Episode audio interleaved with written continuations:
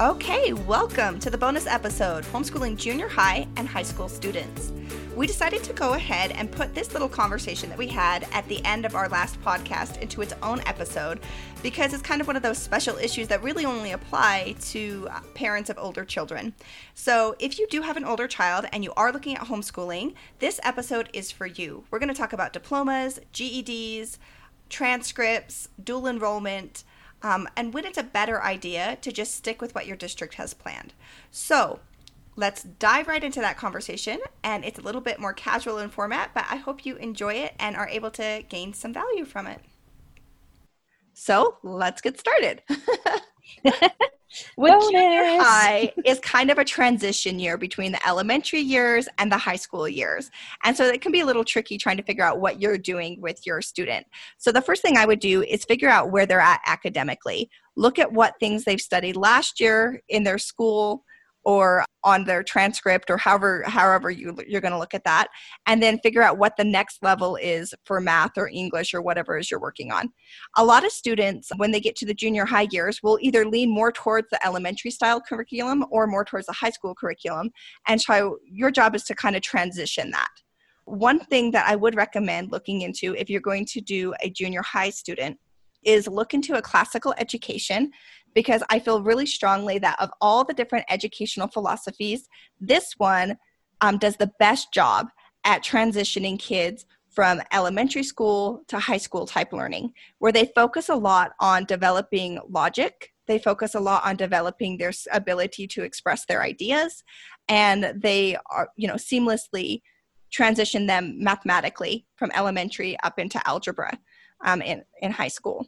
Well, and I think that's really true because middle school, I don't have a middle schooler yet, but I feel like middle school is when kids finally get the attention span long enough to start diving in deep and making that transition from elementary to high school type learning where they're going to really start digging into stuff and getting more passion projects and things like that. And so there's a lot of different ways that you can help them make that transition through one real good perk for junior high students at home well there's several but one, like you don't have to go through the awkward junior high years in front of your peers which what i would have given for that when i was in Me eighth grade. Too. So call Amen. that a blessing. But aside from that you know with junior high one really cool perk with that is that this is the age where kids can like you said get into passion projects. And the cool thing about junior high is the transcript in seventh and eighth grade still really doesn't matter for college like they don't mm-hmm. ask for mm-hmm. your grades when you're in eighth grade or in seventh grade or sixth grade. They ask for your ninth through 12th grade. So this gives you a little bit more freedom that if you don't want to go necessarily the traditional route where you can allow your kid who's super into baking to you know work on starting a little baking business and what can they learn from that project and not have to worry about trying to tie it to certain classes or giving them a certain you know gpa from that experience. Yeah definitely. It's a really great time for them to kind of explore what they're into and what they're interested in which will help direct their high school education. Yeah and i think that like christina said there's really not transcripts for those age. I mean i guess some i have heard some schools, if you're in the valedictorian race in your senior year of high school and there's just a complete tie, some schools will go back to middle school, but they didn't in my high school, and I don't think they do in most. But and, then, if, and sometimes they'll use the grades from junior high for placement into AP classes in high school as well. In high school. Yeah, but, but you can you also can do a placement. The, uh, sorry, go ahead. I think we wanted to say the same thing, but you can either apply for it and do a test in to be AP placed, or I don't know. In my school, we just signed up for the class. Yeah, in my school, you had to have a recommendation, but it was, you know, recommended into the honors program. And so you could get a teacher to sponsor you, or you could just go in and apply for it as well. So yeah. the options really do remain open to you after um, homeschooling junior high as you go into high school.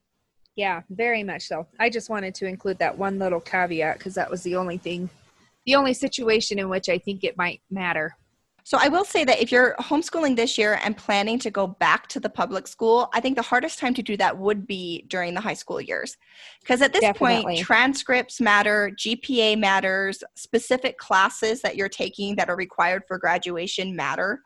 And so I would probably, if I had a high school student and I was not planning on continuing high school after COVID, I honestly, yeah, did I say public school? You said high school. No, you said oh. continuing high school. no, we're definitely going to continue high school. Don't worry.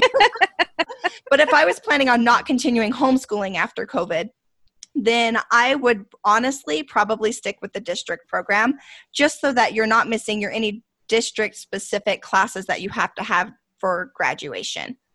Definitely. And if they've already been going to high school and you're planning on returning to public school, they're going to be with teachers that they most likely already know, that they've already been working with and have built a relationship with, which in high school, having relationships with adults is crucial. So, those are all some things. If doing your school district's option is just really not an option any longer for you, there are some of those state funded programs like K 12. And I know in Idaho, the IDEA, they all offer an actual diploma, not a GED. And so there are a few state funded programs that you can still get a diploma through, not a GED. But you would need to do the research for yourself because, once again, every state is different, and programs in every state are unfortunately different and fortunately different. so it's right. a good and a bad. Another option too with high school is doing an online private school. Okay, speaking of which, I really need to give a shout out to Williamsburg because they are just a phenomenal online private school in the fact that they follow a classical model with a rigor- rigorous education but they also focus on developing personal accountability and leadership skills as well. And so I've been nothing but impressed with this as I've watched my nieces and nephews go through and graduate from these programs with, with Williamsburg, which will give you a high school diploma um, as you come out. They keep transcripts and grades and all of that stuff. But I really like the quality of this education and then also the fact that they get assigned mentors that will help them through this whole process, as well as having a lot of online meetups with their peers. And then, even once a year, they have like dances and socials and um, retreats and things like that where the kids can get together and get to know each other after doing online school at home. Yeah. And a few more options for dual enrollment that I'm aware of is you can also just dual enroll in college courses with local universities and just start working on your college transcripts. Um, and a lot of colleges will, if you already have taken some dual enrollment classes with them, even if you don't have a diploma and you do end up doing a GED, you can still get acceptance into college easily. Uh, a lot of colleges will only will go off of your ACT score, your SAT score. Uh, they'll go off of previous college transcripts. So there's a lot of other ways that you can dual enroll and still be able to be admitted into college because I know that that is a really big concern for a lot of high school parents out there. Absolutely. So you can do your GED, which a lot of people frown upon because of its, you know, bad reputation and associations. But the fact of the matter is that's just showing that you've actually learned everything you need to learn to graduate high school. If you don't want to do that and you want to have an actual diploma, but you don't want to go through a private school or go through public school at home, another option that you can do is actually um, create your own diploma. And there's a couple of different accredited diploma programs available where you can go through and show the work that you have done at home through your own record keeping and then create classes which create a transcript and create a diploma so that when you're applying for universities that you have that as well. I will warn you though that a lot of universities kind of discount homeschool diplomas as not as valid as public school diplomas. And at that point though you're still not out of luck because they'll just put more weight into the act or sat scores that your kids can take regardless of whether they're homeschooled or public schooled almost every homeschool graduate that I've known has gone on to go to college and those who are old enough and not currently in college have graduated from college. And so you don't need to worry about the academic ability of your children to get into college or to graduate from college or anything like that, as long as you're paying attention when they get to be ninth, about ninth grade to what it is that they're learning and then keeping a record of that in some way or another. And in college, I had quite a few friends, and I don't think any of them had any issue keeping up with the college load. So just take some confidence in that as well. they'll be fine. In a lot of circumstances, I've actually seen homeschoolers do better with the college load than even some public school students, just for the fact that they've had to take um, dual enrollment courses with college before they got there.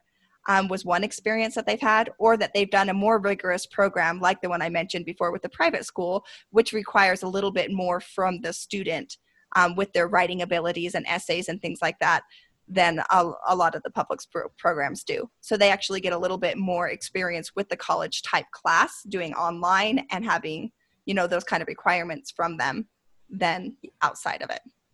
Yeah, exactly.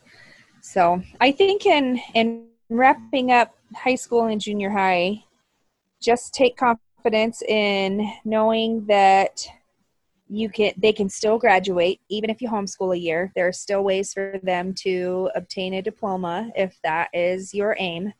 And like christina said earlier just start really paying attention to keeping good records and paying attention to and just taking a good record of what kind of classes you're doing and possibly going through a private school like williamsburg or another dual enrollment program? Yeah. I, I think the last note for me on high school and junior high is that aside from you know keeping a diploma and all that i think a lot of times we look at this and be like wow my son is a lot smarter than i was at that age or my daughter you know my daughter's a lot smarter than i was at that age. I never got through calculus but he's on track to get through calculus. How am i going to teach him calculus? Right? And so oh yes the good news with that is that there are a ton of resources available to you where you can hire um, online or in person tutors to specifically teach one subject, as well as taking, you know, classes taught by um, professional math teachers that aren't you. And you can kind of outsource the subjects that you don't feel as confident in. But I also think that in a lot of the subjects that you'll find that your ability kind of rises to meet theirs, especially if you've been homeschooling as you go leading up to that point. Because one of the real blessings of homeschooling for a mother is that we get to kind of go back and relearn the things we may have missed in our own education. And the trick to homeschooling now, this is a pro tip right here, so listen closely. The trick to homeschooling is to be three months ahead of your child. So, if you want to be teaching them about geology, then start reading about geology before you get ready to start teaching them about it and you will seem like the smartest person on the planet okay? And your kids will think you are amazing because you know it all but then the same applies for high school too. So if you want to have good literary discussions with your child, then read the same books that you're going to be asking them to read, and then go online and look for um, study guides or discussion guides so that you can be able to pull better questions as as you start talking to them about those books. But honestly, in high school, there's a reason why peers are so important to kids that age. And that's because they're trying to assert their own identity and their own ideas. And so I feel like a lot of times these programs are really a big benefit to them if you're not able to do more in person socialization with your kids when they're in high school, because it allows them to exchange ideas kind of independent of, of yours.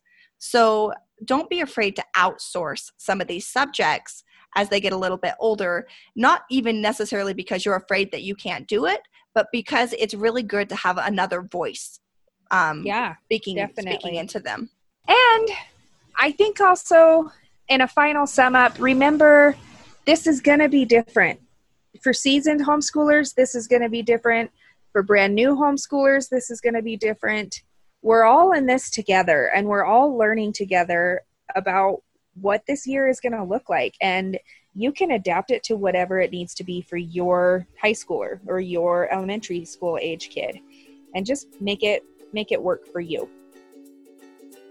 Well, I hope you were able to enjoy this episode and we'll come back and join us next time as we talk about choosing curriculum. Until next time, stay curious.